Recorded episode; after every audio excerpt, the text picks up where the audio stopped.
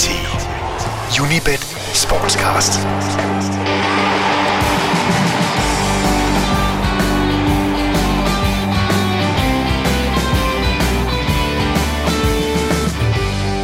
Velkommen til Unibet Sportscast med en optakt til sommerens store slutrunde. Altså den på det andet kontinent. For ja, der spilles igen Copa America, fordi man fejrer 100-året for turneringen, så har man her i 2016 valgt at afholde en særlig udgave, Copa America Centenario. Den spilles oven i købet i USA og er med 16 hold langt nemmere at gå til end sidste års turnering i Chile, og for den sags skyld den udvidede EM-slutrunde. Ikke noget med bedste træere, nej nej, her er 16 hold, fire grupper, de to bedste videre, og så knockout-kampe for resten af pengene. Men fordi EM det fylder så meget, så risikerer Copa America at glide i baggrunden, og det er i grunden synd. For turneringen har alt det, man kan ønske sig af spænding. Og ser man bort fra, at vi europæere skal blive længere oppe, så er det eneste, som denne turnering mangler i grunden Neymar, der hellere vil spille OL i Rio de Janeiro senere på året. For Messi, Iguain, Suarez, Rames og Chicharito har nemlig meldt deres ankomst og med The Usual Suspects som favoritter, en måltyv som Suarez tilbage på landsholdet, og turneringen afviklet i et land, hvor en præsidentkandidat siger mange grimme ting om latinamerikanere, så skal der i grunden nok blive tryk på, når Copa America Centenario løber af stablen fra den 3. juni. Og for at blive klogere på både denne udgave og turneringen som helhed, så har jeg lavet en aftale med en af de danske fodboldkommentatorer, der nok ved mest om sydamerikansk fodbold. Morten Glenvad, som de fleste vil kende som kommentator på 6'eren, Kanal 9 og Eurosport 2, har boet i Sydamerika og dækket flere af de seneste slutrunder. Så det var helt naturligt at bede ham om at se nærmere på Copa America anno 2016. Du lytter til Unibet Podcast. Mit navn er Per Laksen. Copa America Centenario. En lidt underlig størrelse, er der nogen, der synes, især dem, der følger turneringen fast. En af dem, det er Morten Glenberg, som de fleste kender fra Discovery-kanalerne 6'eren og 9'eren og Eurosport 2, hvor han kommenterer utrolig mange fodboldkampe, senest den spanske Copa del Rey-finale. Og så begynder han forresten også snart at publicere for øh, det nye danske fodboldmagasin Mediano. Hvad er det nu for noget? Ja, det er jo sådan et nyt spændende webunivers, øh, som, øh, som forhåbentlig bliver, bliver, bliver noget, som, som alle fodboldinteresserede kommer til at, at referere til. Jeg er i hvert fald spændt på at se, hvad det er, og nu har jeg så gæt til at, at skrive lidt, skrive lidt for dem i hvert fald her i første omgang, og så må vi se, hvor, hvor meget det bliver. Men øh, det er da i hvert fald noget, som, øh, som jeg håber, folk vil tage godt imod. Det er jeg sikker på. Men øh, du er jo her, fordi du har dækket Copa America flere gange. Så øh, til at starte med, hvordan er det i grunden for sådan en øh, aficionado som dig at se sydamerikansk fodbolds flagskib afholdt i Nordamerika? Øh, hvis jeg skal være helt ærlig, øh, så har jeg det blandet med den her turnering i år. Øh, jeg kan ikke helt finde ud af med mig selv, om, om, jeg, sådan, om jeg sådan virkelig føler, at det her det er en Copa America. Om det er en, som man sådan skal skrive ind i Copa America-historien, som jo er 100 år, 100 år gammel. Øh, for det er, jo, det er jo ligesom en special edition, det er sådan en, en ekstra udgave, som man har fået proppet ind øh, i øh, i øh, kalenderen, og det gør lidt, at, at jeg lidt har den der følelse af, det er måske lidt for at, øh, få et at malkekonen en ekstra gang for med de kommercielle interesser, der selvfølgelig er i at få vist de, nogle af de bedste fodboldspillere i verden frem.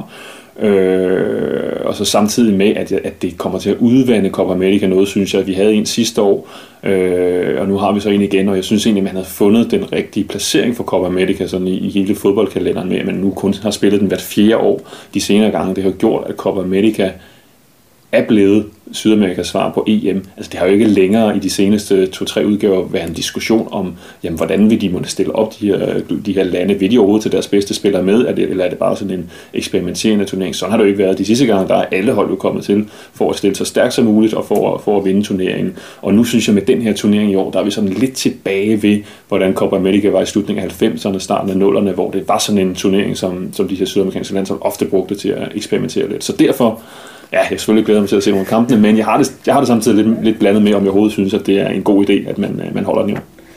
Hvis vi lige tager baggrunden for den. Øh, den spilles den her gang med 16 hold. De 10 af dem fra CONMEBOL i Sydamerika, 6 fra CONCACAF. Normalt der er der 12 hold med, CONMEBOL plus to øh, inviterede lande. Så spilles den i USA, og der vil selvfølgelig være masser af MLS-spillere, og så er der selvfølgelig også blevet plads til mindre lande, som for eksempel øh, Panama og Haiti den her gang. Det er første gang, at turneringen afvikles uden for Sydamerika, Øhm, og den afvikles fra 3. juni, og så med finale den 26. juni. Så de begynder altså før EM-slutrunden, og de vil have deres knockout-kampe under øh, EM.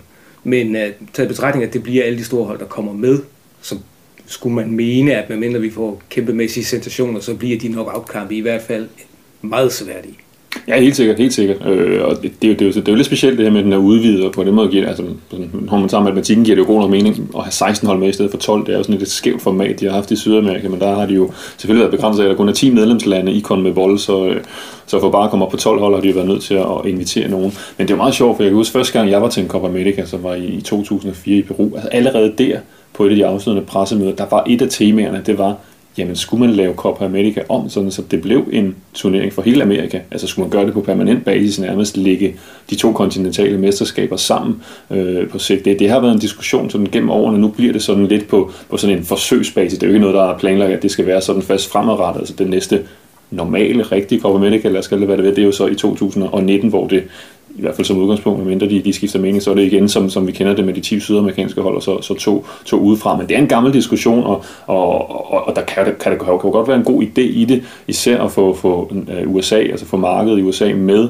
øh, i, i Copa America-universet. Så på den måde er det, er det et spændende nok forsøg. Man kan så bare sige, og det var diskussionen allerede dengang i 2004, da jeg var dernede, hvor folk spurgte hinanden, jamen gør det Copa America til en mere attraktiv turnering, at Haiti er med, at Jamaica er med, at Panama er med det gør det måske ikke rigtigt. Den eneste forskel, synes jeg, det er, at USA er med. De har jo været med nogle gange som et initieret hold, men det har nogle gange været et, et amerikansk hold, som har stillet sådan lidt alternativt op, fordi de har haft deres eget Gold Cup, det nordamerikanske mesterskab. Øh, så på den måde synes jeg, det, det er interessant nok, at man ligesom får, får hele USA med, og de så til og med bliver, bliver værter for det. Det, det, det, det synes jeg er spændende. Og det er det, det er USA, som nu er værter for det. Og hvis man kigger på det, eksempelvis de stadions, der blev spillet på i Chile, der var mange af dem meget små, de stadions, der bliver spillet på i, øh, i USA, som selvfølgelig også er et meget større land, der er ingen af de stadion, der, hvor der er plads til mindre end 60.000 tilskuere. Og der er vel også en formodning om, at for rent kommersielle hensyn, så bliver den her turnering på alle måder stor. Hvis man har set det reklamemateriale, som lige nu bliver kørt voldsomt ud i USA, så har du Kobe Bryant, der dukker op i tv-reklamer. Du har Messi og Suarez på kæmpestore billboards udenfor. Så man kan sige, at alle sejl i USA er sat til for, at det her skal gå hen og blive en kommersiel succes.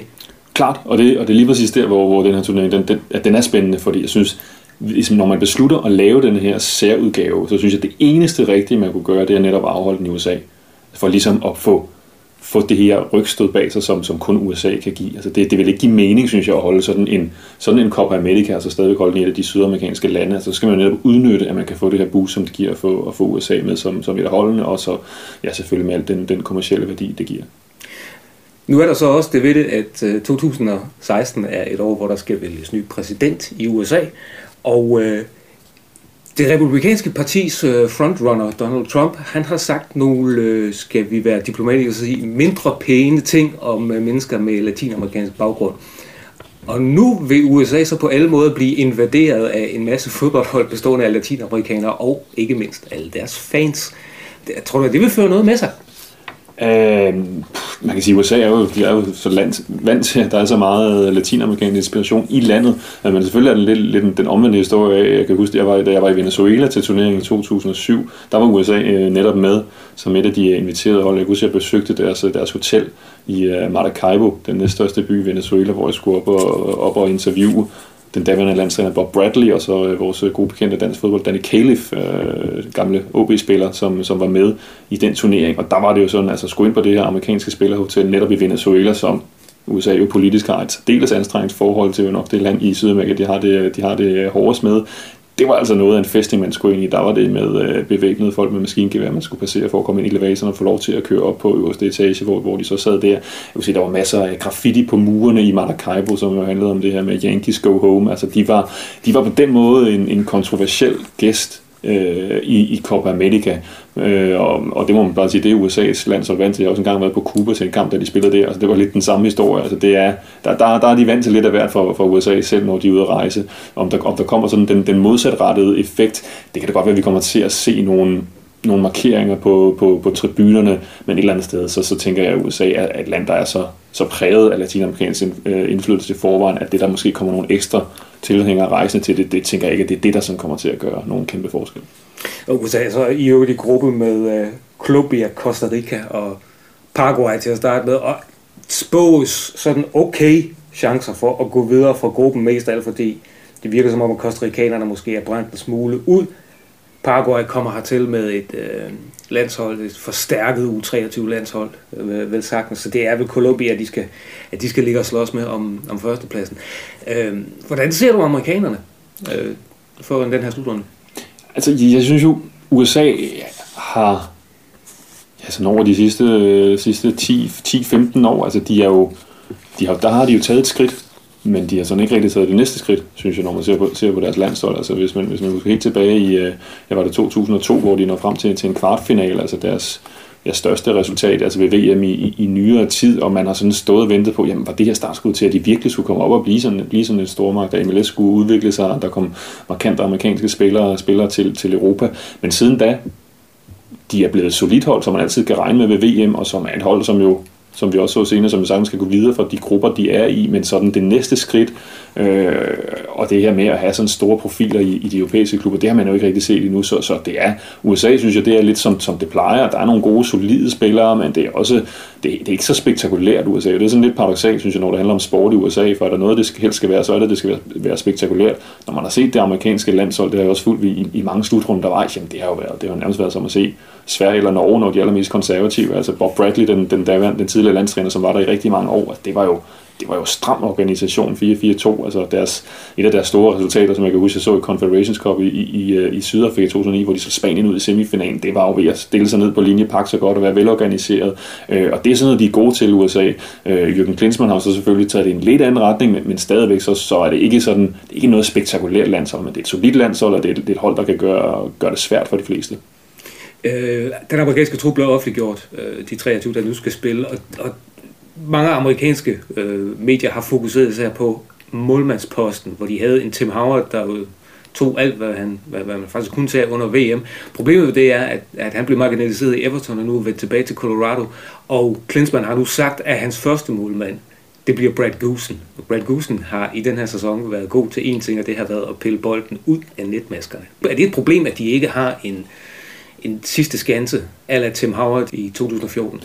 Ja, det, det, det kunne det godt blive. Altså hans, hans selvtillid, den, den, den hænger i laser, Brad Goosen, ligesom det jo gør for alle, der har været del af sådan Villa i den her, den her sæson. Men det, men det er jo ligesom et generationsskift, der har været varslet. Øh, Howard, så vidt jeg husker, han holdt jo sådan en, øh, en, et, et sabbatår efter det her øh, VM, hvor han øh, ikke, ikke spillede på, på landsholdet, og vendte, vendte jo så tilbage til, øh, da VM-kvalifikationen sådan begyndte at, øh, at for alvor gå i gang. Så på den måde, så har han jo spillet kampe Goosen, men, øh, men, men, men, men i forhold til tidligere, hvor målmandsposten måske i virkeligheden var, var den position, hvor USA har været bedst dækket ind, hvor der har været ret gode øh, ret gode garderinger, så, øh, så er det selvfølgelig ikke optimalt med, med Gusen, som, øh, som har haft sine problemer. Det havde han også i, i nogle VM-kvældkampe her i foråret.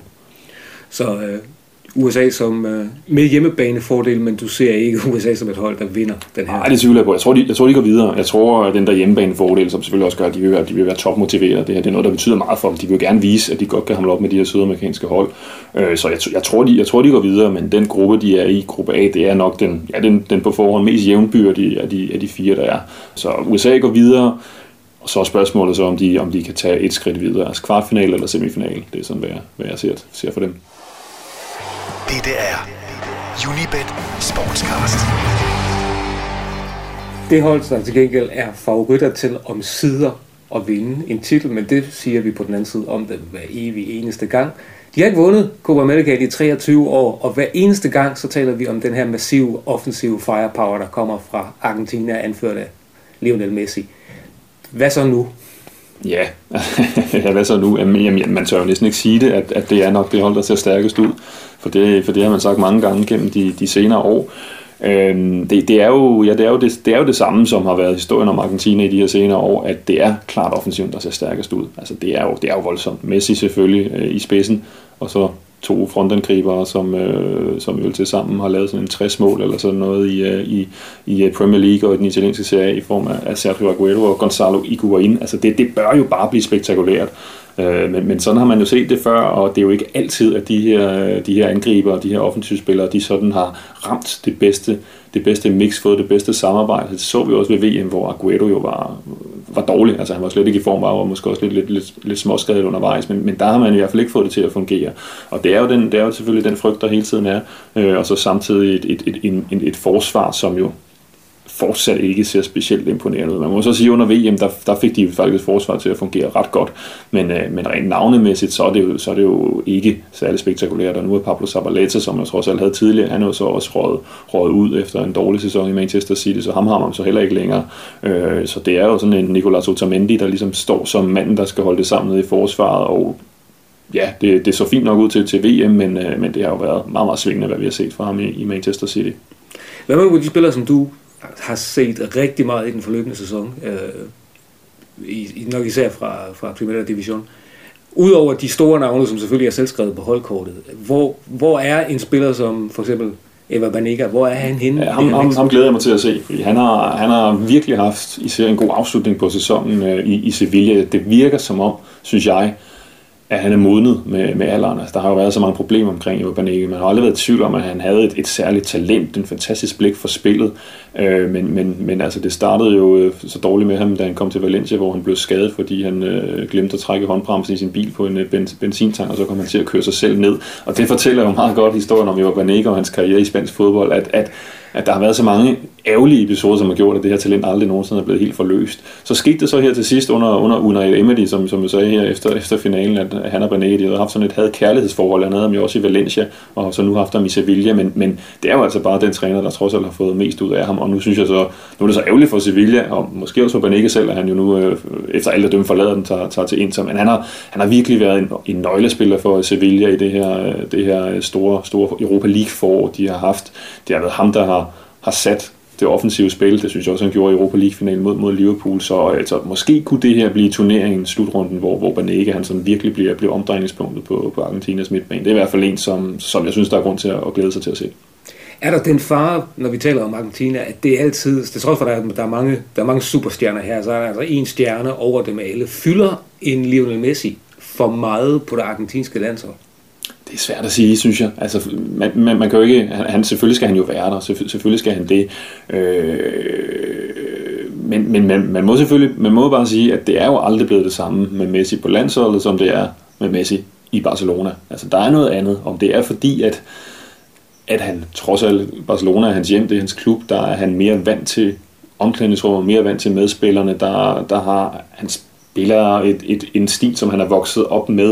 Altså, han er jo Messi en indadvendt karakter. Han er jo ikke den, der sådan kommer højt råbende hjem til, til den argentinske landsholdslejr og, og, og råber og skriger, og på den måde bliver, bliver, bliver manden, der, der ligesom går, går forrest. Og der er måske en lidt anden, lidt anden kultur i Argentina, hvor man godt kan lide den her type. Man kan godt lide sådan nogen som Maradona i gamle dage, Carlos Tevez i nutiden, som, som har sådan en særlig status i Argentina. Så der kan man godt lide de her spillere, der skyder brystet frem, som, som, som ligesom har noget og øh, har noget at vise befolkningen, at de viser det her argentinske hjerte. Og den, den fornemmelse kommer han jo nok aldrig helt helt af med Messi, men, øh, men selvfølgelig så, så, så har han jo sine kvaliteter, og, og, og, og det er jo ikke sådan, at alt, hvad han gør på landsholdet, landsholdet er dårligt, men, øh, men, det, det, men han har bare aldrig haft sådan en slutrunde, hvor man ligesom kigger tilbage og tænker, der var, der var Messi sådan et stort øjeblik med det argentinske landshold. Er der en, der kan der, der ville kunne påtage sig den rolle. Altså en Javier Mascherano er i hvert fald en, der vil gerne vil skyde brystet frem, men han er jo et eller andet sted under Messi i hierarkiet, også i Barcelona. Ja, det er jo det, og det er jo sådan det, om man, om man ligesom kan få den der rollefordeling, at alle ved, at Messi er den største stjerne, men altså, man så har nogle andre i, i holdet, der, der kan stå for det her. Øh, men, men, det, men det bliver også sådan hurtigt sådan lidt fyldt med, med komplekser for Messi, det her med, så bliver han kort til den bedste spiller der ved, ved, ved VM og i Copa America, ikke? efter at at, at alle måske nok, de fleste nok var enige om, at det var han i virkeligheden ikke. Altså det, det var næsten, det var næsten øh, altså, belastende for ham, en ekstra belastning for ham. Det var næsten som at salt i såret på ham. Øh, så øh, man havde meget af den opfattelse af, synes jeg, at det var i 2014, det var ligesom der, det skulle være for Argentina. Det var i Sydamerika, og de kom jo så også langt. Altså man havde den der, det var, det var det øjeblik, det skulle være. Han skulle spille en stor finale, Argentina skulle have vundet den. Så kunne man ligesom få den lukket og, og har sagt en gang for alle, Messi han har også præsteret for det argentinske land. Så nu, nu er det stadig sådan en, som, øh, som, som man går og venter på. Fordi hvis man kigger på Argentinas øh, gruppe, gruppe D, Panama og Bolivia skal ikke være noget problem. Og så har de jo lige en regning, der skal gøres op med, med, med Chile. Der er jo ingen tvivl om, at de, de, de skal videre her. Kommer de, kommer de i en kvartfinale, møder de nummer 1 eller nummer 2, eller når de møder nummer... Altså de vinder gruppen, så møder de nummer 2 fra gruppe C. Det mest sandsynlige er, at det så bliver Mexico eller måske Uruguay. Hvis de er rigtig uheldige og møder Uruguay i en kvartfinale, kunne det så være, være endestationen, fordi Uruguay kan i hvert fald en ting, og det er forsvarsspil.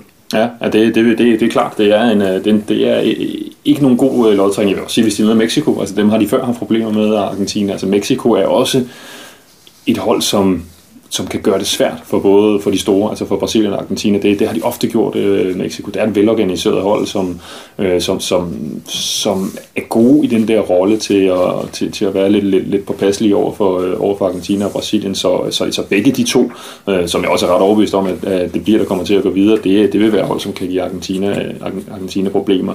Og man må bare sige sådan helt overordnet om Copa America, om sydamerikansk fodbold, hvad der er sket sådan gennem de sidste, sidste 20 år, altså, så er der bare ikke den store forskel på holdene længere. Altså, det er ikke sådan, at Argentina og Brasilien de bare kan, kan køre alle de andre hold på kontinentet over. Det kan vi også bare se, hvordan det er gået i de seneste VM-slutrunder, hvor andre sydamerikanske hold, Uruguay i 2010, Colombia og Chile i 2014, jo har vist, hvor stor en, en kvalitet der er i, i sydamerikansk fodbold. Det, det er, det, det er et, øh, det er et kontinent, hvor der virkelig bliver, bliver gjort meget, og hvor, øh, hvor jeg tror, det har haft rigtig stor betydning øh, det, man gjorde for omkring 20 år siden, at man begyndte at lave den her store VM-kvalifikation, hvor alle hold møder hinanden i sådan en meget, meget langstrakt, langstrakt affære, for det har gjort, at de her sydamerikanske hold, de nu hele tiden har kontinuerlige kampe af allerhøjeste betydning og på højt og jævnbyrdigt niveau, hvor før i tiden så spillede de måske sådan nogle små grupper, hvor de måske lige spillede seks kampe, og så var der et VM, der var ikke nogen kvalifikation til Copa America, så på den måde kunne der være sådan nogle lange perioder, øh, hvor holdene ikke rigtig havde, havde nogle betydende kampe, og det har bare gjort, at der kommer sådan en kontinuitet ind, og så nogle af de mindre, mindre nationer hele tiden bliver matchet og, og, kan, og kan spille holdene sammen, og det har gjort, at, at der har været sådan en, en markant fremgang de seneste 20 år fra, fra hold som Ecuador og som Venezuela, som før i tiden bare var sådan nogle hold, man, man, man kørte over, hvis man var nogle af de store hold i, i Sydamerika. Men den her gang er der ikke rigtigt, hvis vi kigger på det sådan, altså bookmaker også er sat til de to, til de to store, men man kan så sige, springet ned til det, øh, jeg vil kalde det outsiderfeltet på en, på en 5-6 hold, så om hvis de rammer, hvis de kan sætte en god stime af kampe sammen, så kan det godt blive til noget, så er der stadigvæk, altså Panama og Haiti skal vi nok ikke, øh, skal vi nok ikke regne med. Men hvis man kigger på dem, så ind på dem, øh, næsten hjemmeholdet fra, øh, fra Mexico, som sagt i, øh, i gruppe med Uruguay, med Venezuela og, og Jamaica. Mexico øh, er, alt, er som regel altid gode, og de har altid, de er jo nærmest faste gæster ved VM, fordi de skal kvalificere sig fra den, fra den nordamerikanske pulje, og det, der glider de som regel altid øh, let og elegant igennem. Hvad synes du om Mexico den her gang? Jeg synes, at øh, jeg synes, at Mexikos landshold, øh, når man ser dem spiller, spiller for spiller, så synes jeg egentlig, at de var bedre sådan for en 5, 5 7, 8 år siden. Øh, der synes jeg egentlig, at de havde et, et hold og et potentiale, som var til lidt mere, end det, de, end det, de reelt fik ud af det. De har sådan haft frem sådan lidt af en forbandelse, når det handler om VM. Altså, de røvede i 8. hver eneste gang. Øh, og de har jo så også været, de har været meget, meget tæt på flere gange. Ikke? Altså, jeg husker Argentina 8. delsfinale 2006, hvor de var tæt på. Senest den mod Holland, hvor de jo reelt burde være gået videre her i, øh, i 2014. Så det er som om, der er kommet sådan lidt, lidt en mental barriere, når de er kommet dertil. Øh, der har også været, været nogle Copa America turneringer, hvor de er kommet langt Confederations Cup, hvor de har gjort det godt, men hvor de sådan lige på et eller andet tidspunkt, så, så er det som om, de, de, at at de har ramt lidt en mur. Altså der, jeg tror, der er lidt en, en mental barriere for, for de her mexikanere, jeg synes ikke, at deres hold spiller for spiller. De mangler også nogle af de, ja, de bedste, de har. Carlos Vela, som er på kant med, øh, med landsholdet, som ikke er med øh, angriberen fra, fra Real Sociedad, som, som, som godt nok ikke har haft en god sæson, men stadigvæk er en mand, som, som, som burde være med. Der Santos-brødrene, som, øh, som man jo også godt kunne tænke sig at se, er, er, heller, er heller ikke med. Giovanni, han spiller jo, spiller jo nu i Nordamerika efter, efter mange år i, i Europa. Øh, så, så så det er, det er ikke et hold, som har de helt store kæmpestore kæmpe store øh, profiler med, men man skal bare heller ikke tage fejl af, hvor stærk den, den meksikanske liga er. Altså den er, det er sådan en, den, den, den her vil have et jævnt højt øh, niveau i, i Europa, måske på niveau med sådan noget Belgien eller Holland, derhen af. Altså, der er mange penge, rigtig mange penge i, øh, i meksikansk fodbold, og, og kæmpe store, kæmpe store interesse. Jeg kan huske, jeg var derovre dengang Svend Jørgen Eriksson var landstræner for, for at lave en reportage fra det, og det er jo Jamen, det, er jo, det er jo vanvittigt så stort fodboldland det her er, og det er jo også et, et land, der med de penge, der er i ligaen, henter masser af spillere fra Sydamerika. Altså, der er jo, der er jo, det er jo ofte mere attraktivt for, for nogle sydamerikanske spillere at komme til Mexico, end at komme til sådan en ja, mellemgod, øh, mellemgod europæisk liga. Så på den måde, så, øh, selvom der er mange spillere fra den meksikanske liga, som måske ikke er så, pænt, så kendte i, i Europa, så, så er det stadigvæk et, det er altid et højt, solidt niveau. Det er, teknisk gode spillere, men samtidig er det godt organiseret, og jeg synes, de, de arbejder altid godt for, godt for hinanden, og det er noget af det, der gør det, gør det svært for Brasilien og Argentina, når de møder dem. Og nu nævnte jeg det der med, at jeg kalder dem for næsten hjemmeholdet. Jeg sagde det her med, at, at der er en, en stemning mod latinamerikanere, og i særdeleshed mexikanere fra fra en, en, en kraftig politisk røst. Øhm, og jeg har sådan noteret mig, at øh, der hvor de spiller, Mexico spiller deres tre gruppekampe, de spiller i Phoenix, i Glendale, spiller i Pasadena uden for Los Angeles, og så spiller de i Houston. Det vil sige i staterne Arizona, Kalifornien og Texas. Det er tre af de stater, hvor der bor flest mennesker af meksikansk herkomst. Så kan vi vel godt regne med, at det bliver de facto hjemmebaner, når, øh, når, når Mexico spiller der. Og hvis Mexico vinder gruppe C, så spiller de kvartfinale i Santa Clara i Kalifornien. Så de kan sådan set få det, der svarer til hjemmebane hele vejen frem til en eventuel semifinal. Helt sikkert, helt sikkert. Og så er de også bare vant til at spille i USA. Altså, de ved jo alt om, hvad det drejer sig om. De spiller jo ja, altid VM-kvalifikationskampe deres eget. Det nordamerikanske Gold Cup bliver også meget ofte afholdt i, USA, så, så på den måde, så klart, ja, der, der, der ligger en meksikansk fordel, og det er da også et, et hold, altså det er jo, om de vinder gruppen foran Uruguay, det, det, det, det er ret jævnbyrdigt, og så, og så er det jo gode hold, de kan møde fra den anden gruppe, Argentina eller Chile, men altså der, der, de, det er et hold, som, som sagtens kan nå blandt de, de fire sidste Mexico. Et hold, der burde vinde, især hvis du spurgte dem, øh, spurgte dem selv, det er de næst største favoritter, men samtidig også en favorit, som skal prioritere og allerede har gjort det på forhånd, og jeg taler selvfølgelig om Brasilien. Øh, uden Neymar, fordi han skal spille øh, OL, en øh, landstræner, som er voldsomt upopulær, og som kommer fra den sidste Copa America med fiasko. Brasilien har øh, ikke lige frem oddsene med sig her, eller hvad? Nej, det, det er en... Øh, jeg har et eller andet sted en fornemmelse af, at Dunga, han kunne godt undvære den her turnering. Øhm, fordi det er altså lidt af en opgave for ham at balancere de forventninger, der er om, at når Brasilien spiller Copa America, så gør det det i princippet altid for at vinde. Og så det, at Brasilien er vært for OL, øh, som, det skal man ikke tage fejl af, som har langt, langt større betydning, langt større prestige for holdene i, i Sydamerika, end de, end de har i Europa. Det ser man jo og et eller andet sted også det faktum, at øh, landstræner for Brasilien under OL, jamen det er Dunga, altså det er A-landstræneren, det er jo ikke som i Danmark, altså det svarer til at Uke Harreide, han skulle føre Danmark til OL i Rio, men det gør vi jo ikke, der tager vi ungdomslandstræner, men det gør man altså ikke i Brasilien, der er det A-træneren, der står for holdet der, øh, og det er en turnering, OL, som øh, Brasilien jo aldrig nogensinde har vundet, øh, tabte finalen senest mod Mexico, og det er sådan, Altså det er sådan en af de største forbandelser i brasiliansk fodbold, at man ikke har vundet det her, det her OL. Brasilien føler jo, at selvfølgelig skal de have vundet alle de turneringer, der findes i hele verden, og man ikke har vundet OL, jamen det er altså noget, man gerne vil, have, gerne vil have gjort op med, når det så til med skal foregå på hjemmebane. Øh, ikke kun i Rio, det er jo en fodboldturnering, hvor den bliver spredt over hele Brasilien. Jamen det gør bare, at den, den så har endnu større præcis, end den plejer. Og, øh, og der er slet ikke nogen tvivl om, at det her det er, det er det, der er vigtigst for, øh, for Brasilien. Og det kan man også se på den trup, der er udtaget. Altså, ja, det viser jo, det viser jo alt, at da, da man ligesom skulle vælge efter aftalen med Barcelona, om Neymar skulle spille den ene turnering eller den anden, der valgte man, vi vil, helst, vi vil hellere have Neymar til OL, end vi, have, end vi vil have ham til Copa America. Og i det hele taget, så er den trup, han har taget med Dunga, det er jo sådan en lidt, lidt blandet landhandel. Altså, der er jo ikke, det er jo ikke sådan, at der er sådan en helt tydelig linje i det, hvor det sådan kun er nogle af de unge spillere, der kan være med til OL, eller at det er, det, er så stærkt et muligt hold. Det er sådan en blanding, at der er nogen yngre spillere, som klart skal have noget slutrunde erfaring inden OL, men der er også stadig en Daniel Alves med, og, og, og, sådan, og sådan nogle mere, mere erfarne spillere, og så nogle spillere, som i virkeligheden er for gamle til OL, men som han måske gerne vil have kørt lidt ind på, på landsholdet, Casemiro eksempelvis fra, fra Real Madrid. Øh, så på den måde er det sådan et, er det meget blandet brasiliansk hold, øh, men de har jo Brasilien, de har jo så mange spillere, at de at de selv med sådan et hold her, så kan de sagtens komme langt. Altså jeg husker, da jeg var til turneringen i 2004, det hold, de havde med der i Peru, det var måske noget, der mindede lidt om det her. Det var også sådan en, hvor, man, hvor det var bestemt ikke stærkeste opstilling, øh, men så kunne man så bare se, så var der nogle af spillerne fra anden række, der var eksempelvis den daværende øh, interangriber Adriano, som er braget igennem øh, i den turnering. Så det kan jo så om, kan det jo blive den turnering, hvor jamen, lige pludselig kommer der et eller andet nyt brasiliansk stjerneskud, som, som så skyder, skyder sig op, og, og kvaliteten blandt de næstbedste i Brasilien er i hvert fald så høj, at det, det er selvfølgelig hold, man altid skal regne med. Men der er også en, for, altså, der er en forskel. Fodbolden har bare flyttet sig øh, over de sidste 15-20 øh, år. Og så er der så onde tunger, der mener, at brasiliansk fodbold har ikke flyttet sig en tødel. Fordi som, altså, der er ingen, der kan lære, vi har vundet VM fem gange, vi, der er ingen, der kan lære os noget. Og til trods for, at de fik det største traume i moderne brasiliansk fodbold i Belo Horizonte under VM, så er der til syden, der er til syden ikke sket nok i brasiliansk fodbold, er der nogen, der mener. Hvad synes du? Øh, jeg synes, de, øh, de har haft meget, meget svært ved at finde sådan et moderne udtryk for, hvad brasiliansk landsholdsfodbold skal, skal stå for. Altså det kommer meget ofte til at hænge fast i den her debat mellem øh, det, den effektive fodbold og så det gamle brasilianske Choco Bonito. Øh, og, det er, og det er sådan en debat, som er på nogle punkter godt kan, kan blive lidt skadelig for det brasilianske landshold, for, for så snart den ene har fejlet lidt, jamen så øhm, kommer automatreaktionen jo, jo hurtigt, og så er det, at så, jamen, så finder man en landstræner, der står for det modsatte, og det kan man bare sige med, med Dunga, hvordan han er kommet i spil. Øhm, altså det starter jo helt tilbage i, i, i 90'erne, da de blev verdensmester, hvor der var det jo blevet den her, okay, nu har vi ikke vundet VM siden 1970, nu skal vi altså bare vinde.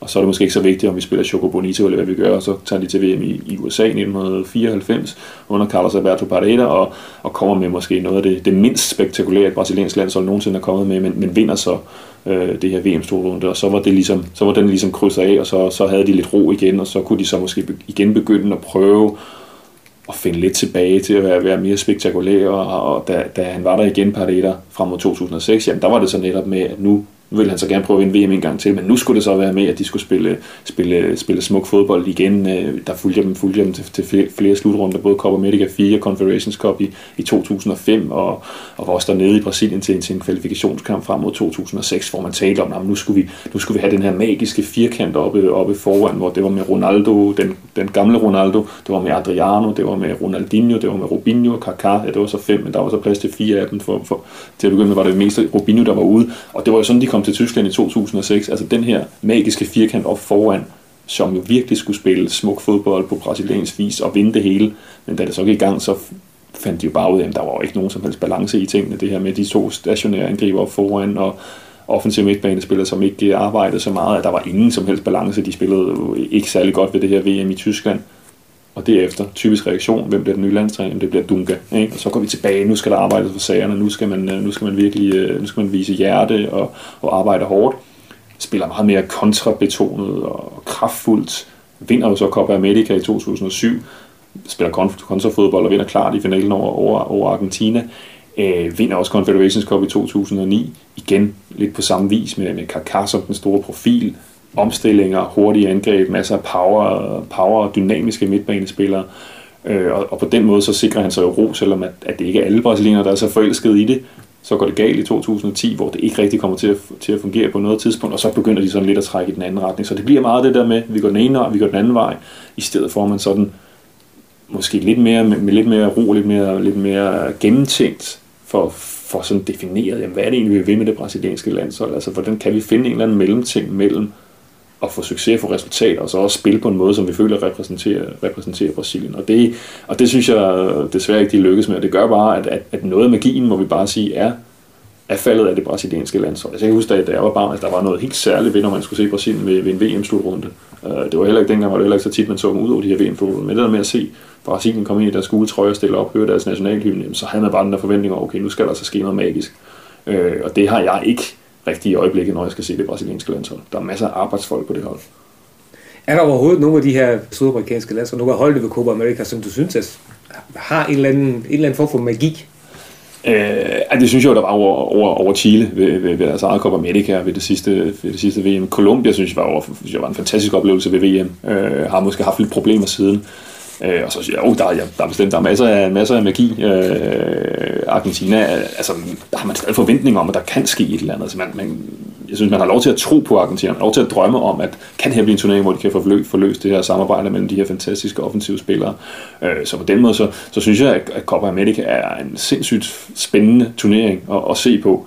Øh, jeg kan huske noget af det, der slog mig, da jeg var til den første gang i 2004, det var, hvor, hvor, hvor taktisk øh, nyskabende, hvor varieret det var at se de her sydamerikanske hold. Altså mange tænker måske sådan lidt, når jeg sydamerikansk fodbold, det er, det er sådan det samme det hele, men altså den måde, holdene kunne omstille sig fra den ene kamp til den anden undervejs i kampen, at skifte mellem tremandsforsvar og firemandsforsvar, skifte formation, agere på, på meget forskellige vis. Der synes jeg faktisk, da jeg, da jeg så det, der tænkte, hold op, der er de der længere frem her, end, end vi er i Europa.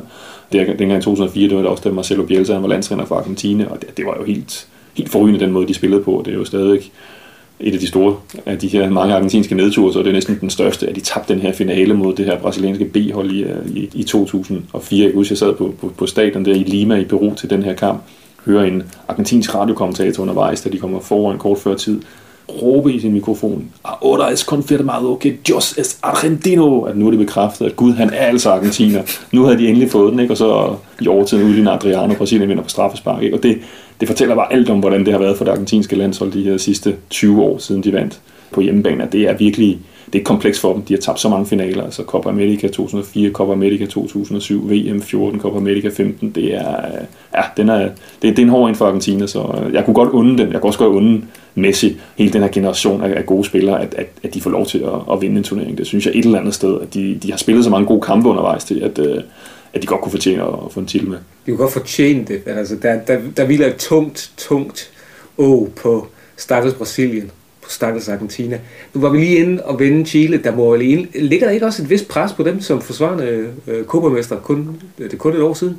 Jo, altså der, selvfølgelig, så man må forvente, at de, at de kan noget. Selvfølgelig betød det meget, at det var på hjemmebane. Altså det, det må man bare sige, i, syd, i sydamerikansk fodbold, der betyder det vildt meget at have hjemmebanefordel i, øh, i de her kampe. Det ser man også i VM-kvalifikationen. Altså det er jo altid sindssygt svært for, ja, for alle. Altså også når Argentina og Brasilien selv, hvis de skal spille i Peru eller Venezuela eller Bolivia, de tre dårligste hold i Sydamerika, så er det altid en, en, en kæmpe stor opgave. Altså der, der, der er der større, større forskel på hjemmebane og udebane, øh, vil jeg stadig påstå, end der er i, i europæisk fodbold. Men Chile, det er stadigvæk, Ah, jeg, jeg, jeg tror ikke på, at de kan, kan gøre det igen. Altså det, det er som om, de måske lige... Var det der, de toppede? Det kunne jeg godt forestille mig med den her sejr på hjemme. Han har også, også skiftet træner ved siden, og det var en meget speciel træner, de havde der øh, i Jorge Sampaoli, og endnu mere speciel før med, med, med Bielsa, så det er måske... Jeg kunne godt frygte lidt, at det, det bliver lidt svært for øh, den nye træner, Juan Antonio Pizzi, at få, at få, at få Chile helt op på, på det niveau en gang til. Men altså selvfølgelig et hold, man skal regne med, og ja, som vi snakker med den her gruppe, øh, med, med Argentina, Panama og Bolivia. Altså der, der bør Chile da i hvert fald komme videre på, på anden pladsen. Men så, når de så løber ind i Mexico eller Uruguay, jamen, så kan det også godt være, at det slutter der. Øh, en af de sidste outsider-favoritter, som vi lige skal nå at dække af her, det er Colombia. Ramos Rodriguez, han har varmet rigtig meget bænk nede i Madrid, og øh, et Falcao er ikke med, Jackson Martinez er ikke med, Fredrik Garin er ikke med. Har Rammes noget, han skal bevise? Også for sin arbejdsgiver? Han har rigtig meget at, at bevise. Jeg ved ikke, om det, han laver i USA, om det kommer til at have så stor forskel i forhold til, hvad der kommer til at ske med Rames Rodriguez øh, i forhold til Real Madrid her i løbet af sommeren, sommeren, tænker jeg på. Det kommer til at handle meget om politik, det der, det der kommer til at afgøre hans fremtid. Øh, det kommer til at handle om ja, Real Madrids præsident Florentino Pérez, om de føler behov for et eller andet nyt offensivt stjerneindkøb. Det kunne jeg godt forestille mig, at, at, at han gør, for han gjorde det ikke rigtig sidste år. Øh, og selvom de skulle vinde Champions League-finalen, så er der også det her, man skal huske på med den, den her transferkarantæne, der ligger og venter for Real Madrid, at de jo formentlig ikke må handle de to næstfølgende transfervinduer, altså til vinter og næste sommer.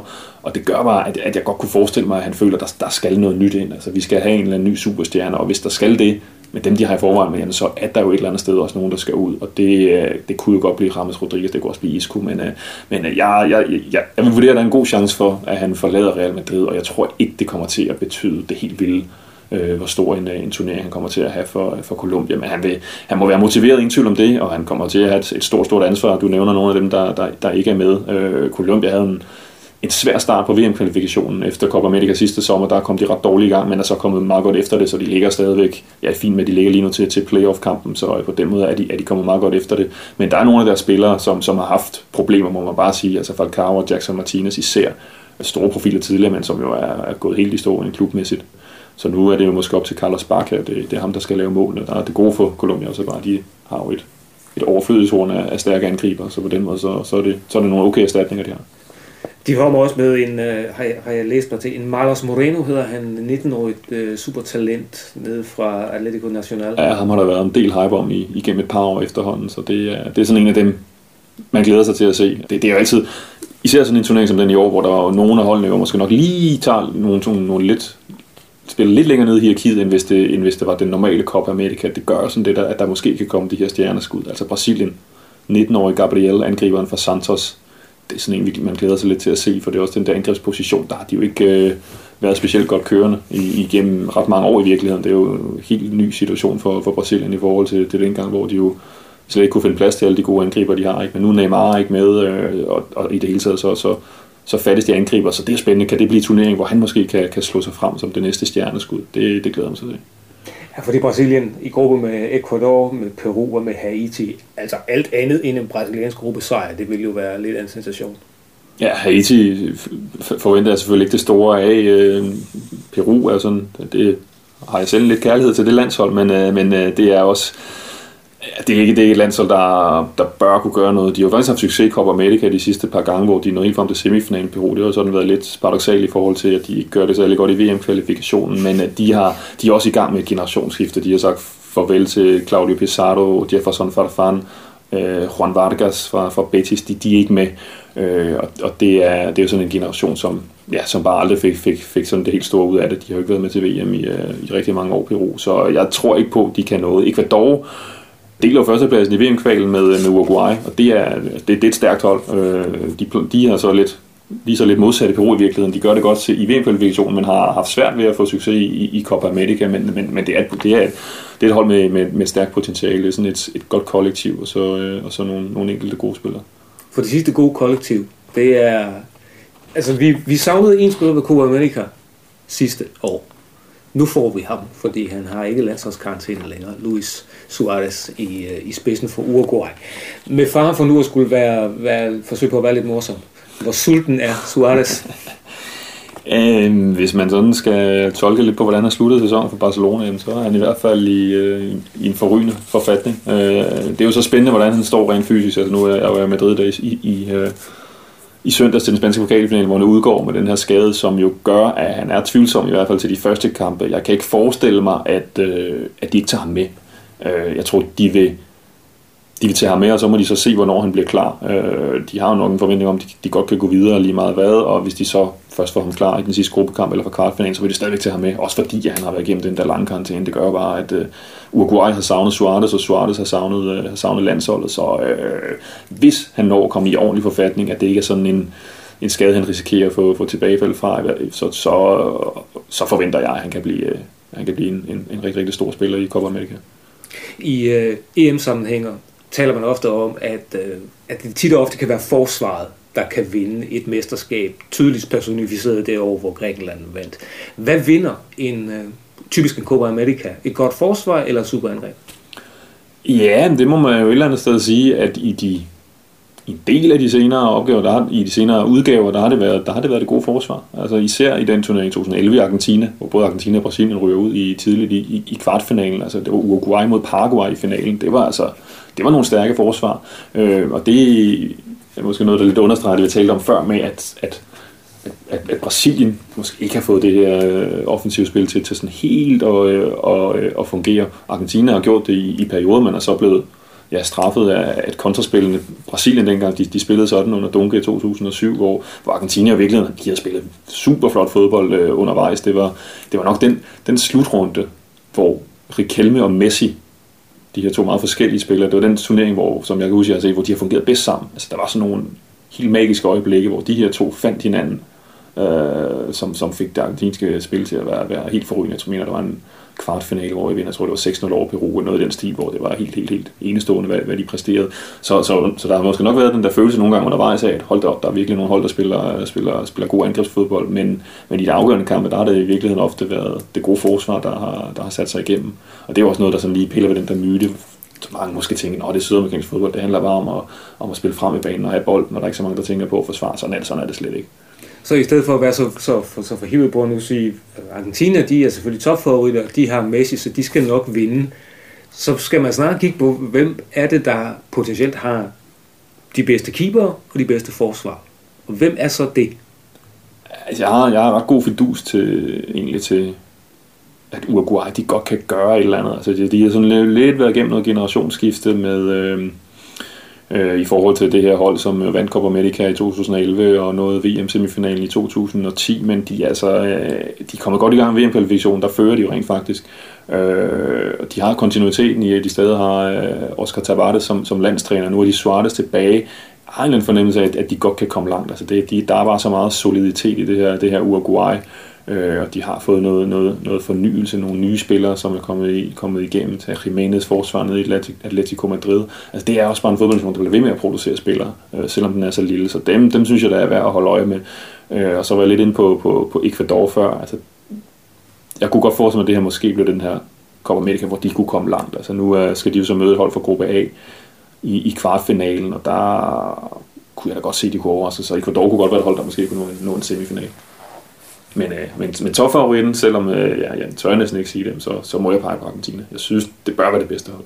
Det bør være, og Messi, og Messi, Messi burde. Så Messi det... burde jo blive den, den store spiller, og han burde jo øh, blive topscorer, og, øh, og så videre, så videre. Så burde han blive den bedste spiller, og, og den her gang gør det med, gør det med rette. Men øh, om, det, om det kommer til at ske, det er, jo, det er jo så et stort spørgsmål. Så selvom vi nu har brugt 45 minutter på at gennemgå det hele minutiøst, så ender vi alligevel der, hvor vi startede, nemlig at det bør være Argentina den her gang.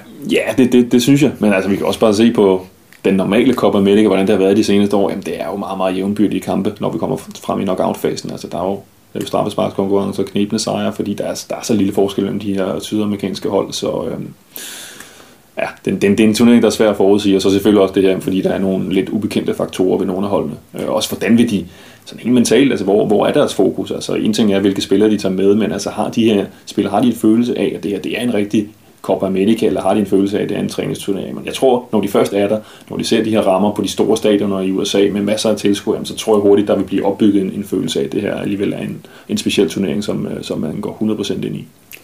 Vi får lejlighed til at forvisse os om det her fra den 3. juni. Man øh, kan se alle kampene hos en konkurrent til dig. Øh, de fleste af dem på øh, lidt skæve tidspunkter set med dansk øjne, men vi får jo lange, lyse sommernetter, så, så jeg hører i hvert fald der sige, at det kan nok godt betale sig at blive længe oppe, øh, også selvom EM-slutrunden er gået i gang. Morgen Glenved, tak fordi du kom. Selv tak. Du har lyttet til Unibet Sportscast. Lars Jul bestyrede teknikken, og mit navn er Per Vangsen.